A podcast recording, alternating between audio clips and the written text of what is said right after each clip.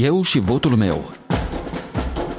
Electorala 2020 Bine v-am găsit! Astăzi e zi de luni, 9 noiembrie. Sunt Valentina Ursu și vă invit să ascultați emisiunea post-electorală la Radio Europa Liberă. Începem cu buletinul de știri redactat și prezentat de la Praga de Ileana Giurchescu. Numărul cazurilor de infectări cu COVID-19 a trecut duminică la nivel global pragul de 50 de milioane. Cam un sfert dintre ele au fost înregistrate în ultimele 30 de zile. Octombrie a fost cea mai gravă lună de la începutul pandemiei. Statele Unite au devenit prima țară care a raportat peste 100 de mii de cazuri noi într-o zi. În Statele Unite cresc presiunile asupra președintelui Donald Trump să se recunoască învins în alegerile din 3 noiembrie și să-l felicite pentru victorie pe democratul Joe Biden. O cutumă fără implicații legale, dar care aduce o anumită liniște și claritate în viața politică, garantând totodată o tranziție lină spre o altă administrație. Pentru moment nu există niciun indiciu că Trump va face acest lucru, se știe însă din nenumărate declarații făcute de la alegeri încoace și din mesaje pe Twitter că Donald Trump intenționează să conteste în justiție multe din rezultatele foarte strânse, complicând astfel procesul tranziției cel puțin până pe 20 ianuarie, când are loc inaugurarea președintelui ales Joe Biden. Fără a aduce dovezi, Trump a vorbit tot timpul despre alegeri trucate sau furate. Luptele dintre forțele azere și cele armene în enclava separatistă Nagorno-Karabakh s-au întățit din nou după ce autoritățile de la Baku au anunțat cucerirea orașului Shushi sau Susa în azeră, al doilea cămărime din enclavă. Partea armeană a negat căderea orașului, dar a recunoscut că în regiune au loc lupte grele. Orașul este pe culmea unui deal în lungul principalei șosele care leagă capitala regiunii separatiste Stepanakert de Armenia propriu-zisă. În Belarus, sute de persoane au fost reținute din nou de poliție duminică la Minsk și în alte orașe în timpul protestelor devenite tradiționale între timp de duminică. Proteste la care s-a cerut din nou demisia lui Alexander Lukashenko și organizarea de noi alegeri prezidențiale corecte. Zeci de mii de georgieni au ieșit duminică pe străzile capitalei Tbilisi cerând noi alegeri și acuzând autoritățile că au falsificat precedentul scrutin care s-a încheiat cu victoria la limită a partidului de guvernământ Visul Georgian. Știri la orice oră găsiți și pe net la moldova.europalibera.org. Lidera PAS, Maia Sandu, a reportat o victorie nescontată în primul tur al alegerilor prezidențiale din Republica Moldova. El a depășit pe președintele în exercițiu, Igor Dodon, cu peste 3,5%. Într-un interviu pentru Europa Liberă, profesorul Iulian Chifu, fost consilier prezidențial în România, spune că este o victorie într-o bătălie, dar mai e până la câștigarea războiului. Dumneavoastră insistați pe ideea că o bătălie e câștigată, asta nu înseamnă că e câștigat un război. De ce insistați pe această idee? Pentru simplu motiv că uh, Igor Dodon nu trebuie să fie considerat înfrânt. Sunt foarte multe voturi care n-au fost asignate. Uh, alegătorii nu sunt boabe de fasole să meargă după cum îi îndeamnă sau îi ia în spate uh, cel care a dobândit aceste voturi, deci nu neapărat urmează indicația celui care, care a făcut-o, o parte rămân acasă, o parte ar putea unii dintre ei să voteze chiar și împotrivă și pentru că știm că există instrumentele și pârghile de natură informațională și de natură administrativă care pot altera în mod substanțial aceste alegeri, deși avertismentele la adresa lui Igor Dodon au fost extrem de declare și uh, riscul ca în condiții de fraudă să nu fie recunoscute alegerile este extrem de mare. Nu e vorba numai de prezența în stradă și proteste, ci e vorba în primul rând de faptul că Igor Dodon nu va fi recunoscut ca președinte al Republicii Moldova dacă drumul său către fotoliul pe al doilea mandat a fotoliului prezidențial trece prin fraude, trece prin Uh, malversațiuni trece prin încălcarea regulilor electorale. Se știe și se cunosc loviturile pe sub centură, atacurile dure, elemente de război informațional, cele 10 lucruri care s-ar întâmpla dacă ar ajunge Maia Sandu președinte și așa mai departe, constrângeri în stânga Nistrului, discuții în Rusia, erau lucruri cunoscute. De exemplu, se știe că rezerva de voturi pentru Igor Dodon vine în primul rând din stânga Nistrului, unde se mobilizează cât se poate de mult. Putem ajunge să avem la vot și dublul oamenilor care au fost la primul tur, deci putem să ne așteptăm la 30.000 de oameni. Chiar dacă va fi monitorizat din scurt prezența celor din stânga Nistrului la cel de-al doilea tur de scrutin? Nu e relevant acest lucru pentru că ei vin uh, cu bani plătiți, vin uh, aduși cu autobuzele și monitorizarea nu ține loc de anulare a dreptului de vot și a prezenței la urne. Pur și simplu este doar un capitol, un paragraf în raportul uh, alegerilor făcut de către ODIR, de către organizația specializată în alegeri, în monitorizarea alegerilor a OSCE. Atâta tot. De aceea, la acest moment, Igor Dodon, care deține pârghii executive, nu se va da înapoi de la niciun instrument. Al doilea fiind mobilizarea pe diferite constrângeri. Am văzut pe cea cu uh, legalizarea șederii în Federația Rusă și cetățenii din Republica Moldova care trăiesc în Federația Rusă și care în primul tur au venit într-o proporție foarte mică la urne. Acolo există suficiente secții de votare pentru a aduce din nou alte 30.000 de voturi uh, pentru Igor Dodon. Un element pare să nu mai fie atât de pronunțat și anume discursul geopolitic. Nu mai este atât de prezent ca în 2016. Credeți că acum lupta nu se mai duce pe criteriul geopolitic, nu se mai decide încotro Moldova cu estul sau cu vestul? Bineînțeles că da, asta este o copilărie, este o, o marotă care a fost îmbrățișată, din păcate inclusiv de zona, haideți să spunem, pro-europeană, pe o relație germano-rusă și un tip de acord, dar ați văzut că, în primul rând, Igor Dodon nu respectă acest uh, tip de angajament.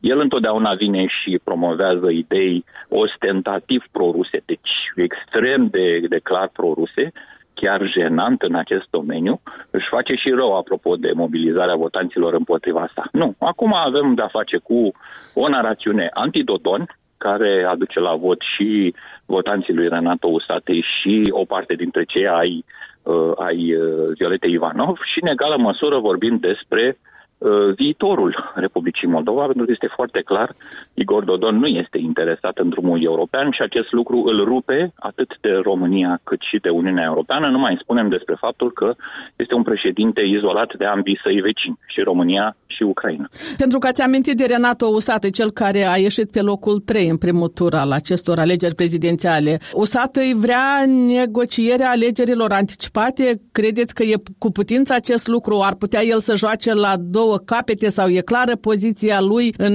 weekend, duminică, la Bălți a avut loc un meeting în susținerea lui Igor Dodon.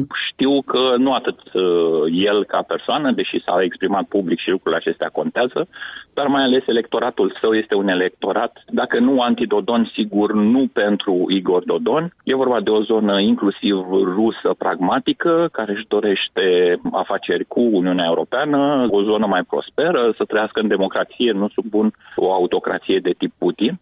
Și acest lucru face ca toată această zonă să fie mai degrabă mobilizată pro-Maia Sandu. În, în ceea ce privește votanții uh, partidului Șor, da, aici putem vorbi despre înclinație pro-rusă, dar să nu uităm că și aici o parte importantă a lor sunt anti-Igor Dodon, iar între susținerea Rusiei și a susține pe Igor Dodon s-ar putea să prefere o relație echilibrată, moderată, uh, ambivalentă, în așa fel încât uh, și relațiile cu Federația Rusă să fie într-un spațiu al decenței. Dar este, într-adevăr, o alegere pentru orientarea politică, mai ales că este și o alegere pragmatică.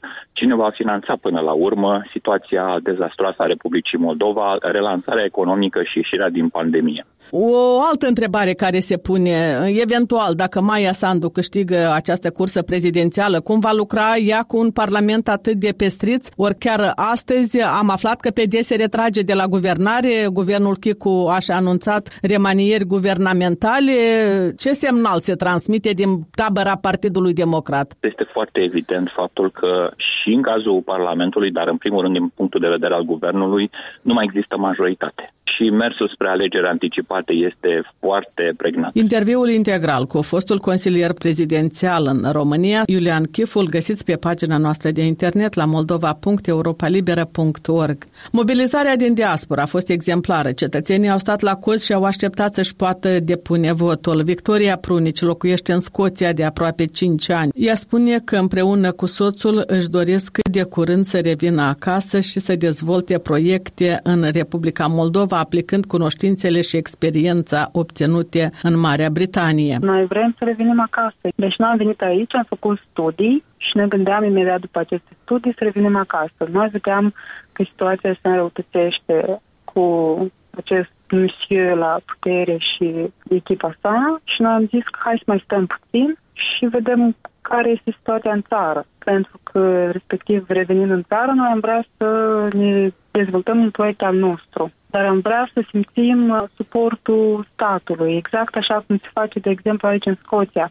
Mai nou, vreo 23 de milioane de lire vor fi oferite pentru 90 de companii care dezvoltă acum 90 de startup-uri și asta este ajutor din partea statului. Pe când noi știm că dacă dezvolți ceva în Republica Moldova, neapărat vei primi piedici și în niciun caz nu vei primi uh, suport, susținere, așa cum se face aici, de exemplu și nu ne simțim motivați la moment să venim și investim ca într-o gaură neagră. V-ați pus vreodată întrebarea cât de săracă a rămas Republica Moldova dacă exodul de creier e în continuare? Suntem absolut conștienți de lucrul ăsta și exodul este tot mai viu. Noi am văzut uh, care este contingentul celor care merg la alegeri deci, practic, toți erau cam de vârsta noastră, vârste cuprinse între 25 și 40 de ani. Asta am văzut, asta e foarte trist. De-aia noi vrem să revenim acasă, vrem să fim alături de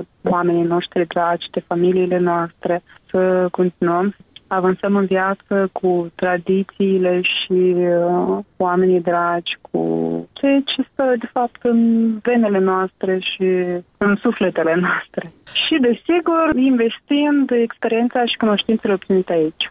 Și sunteți hotărâți să mergeți și pe 15 noiembrie la cel de-al doilea tur de scrutin? Da. Marea Britanie este țara care a depășit un milion de cazuri de infectări cu noul coronavirus. Restricțiile devin din ce în ce mai dure. Ar putea să fie o piedică în calea votantului moldovean care va vrea să participe la aceste alegeri? Noi vom depune toate eforturile să ajungem la sector de votare indiscutabil. Deci, cu siguranță vom găsi o soluție și cu siguranță vor fi toți capabili să găsească o soluție.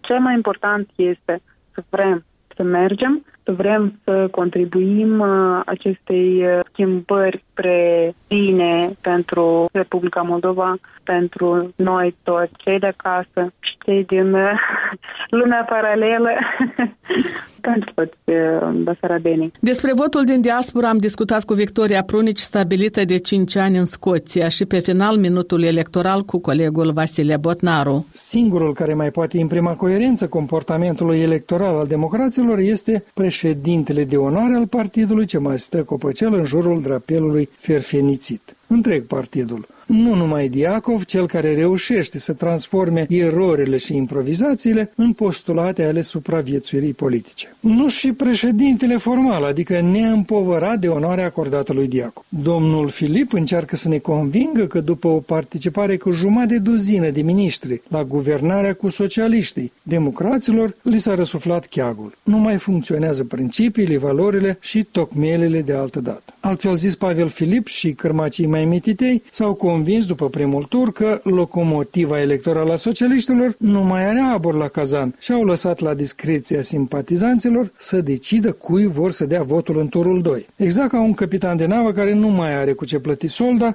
și îi lasă pe corsari să-și dobândească cum știu ei mai bine bani de cheltuială. La prima vedere și Renato Usatei pare să fie într-o situație similară, doar că spre deosebire de Pavel Filip, pe liderul formațiunii partidul nostru încearcă să-l determine determină să revină în brațele socialiștilor FSB-ul rusesc. Organizația care, lucru știut încă de pe vremurile lui Felix Edmundovici, nu avea scrupule în alegerea mijlocelor de convingere. Dar aminte după ce succesorul lui Fed, VVP, i-a pus în sarcină să-i căsăpească pe dușmani la closet. Cum de a ajuns susată încătarea nepoților lui Felix vom tot avea de povestit în Parlamentul următor. Un alt protagonist reprezentativ al spectacolelor de răscruce a soluționat foarte lesne dilema asemănătoare. Sergiu Sârbu, după ani buni de deputăție comunistă, democrată și neodemocrat candidă, a ajuns la concluzia că pavajul și iluminatul stradal nu au culoare politică și a mers la Orhei, unde, așa cum afirmă noua sa colegă de conglomerat parlamentar Marina Tauber, se zămislește viitoarea conducere a Republicii Moldova. Punem punct aici. Valentina Ursu vă mulțumește pentru atenție. Ne auzim și mâine la ora 13, eu și votul meu, o emisiune electorală pe care care o difuzăm zilnic aici Radio Europa Liberă.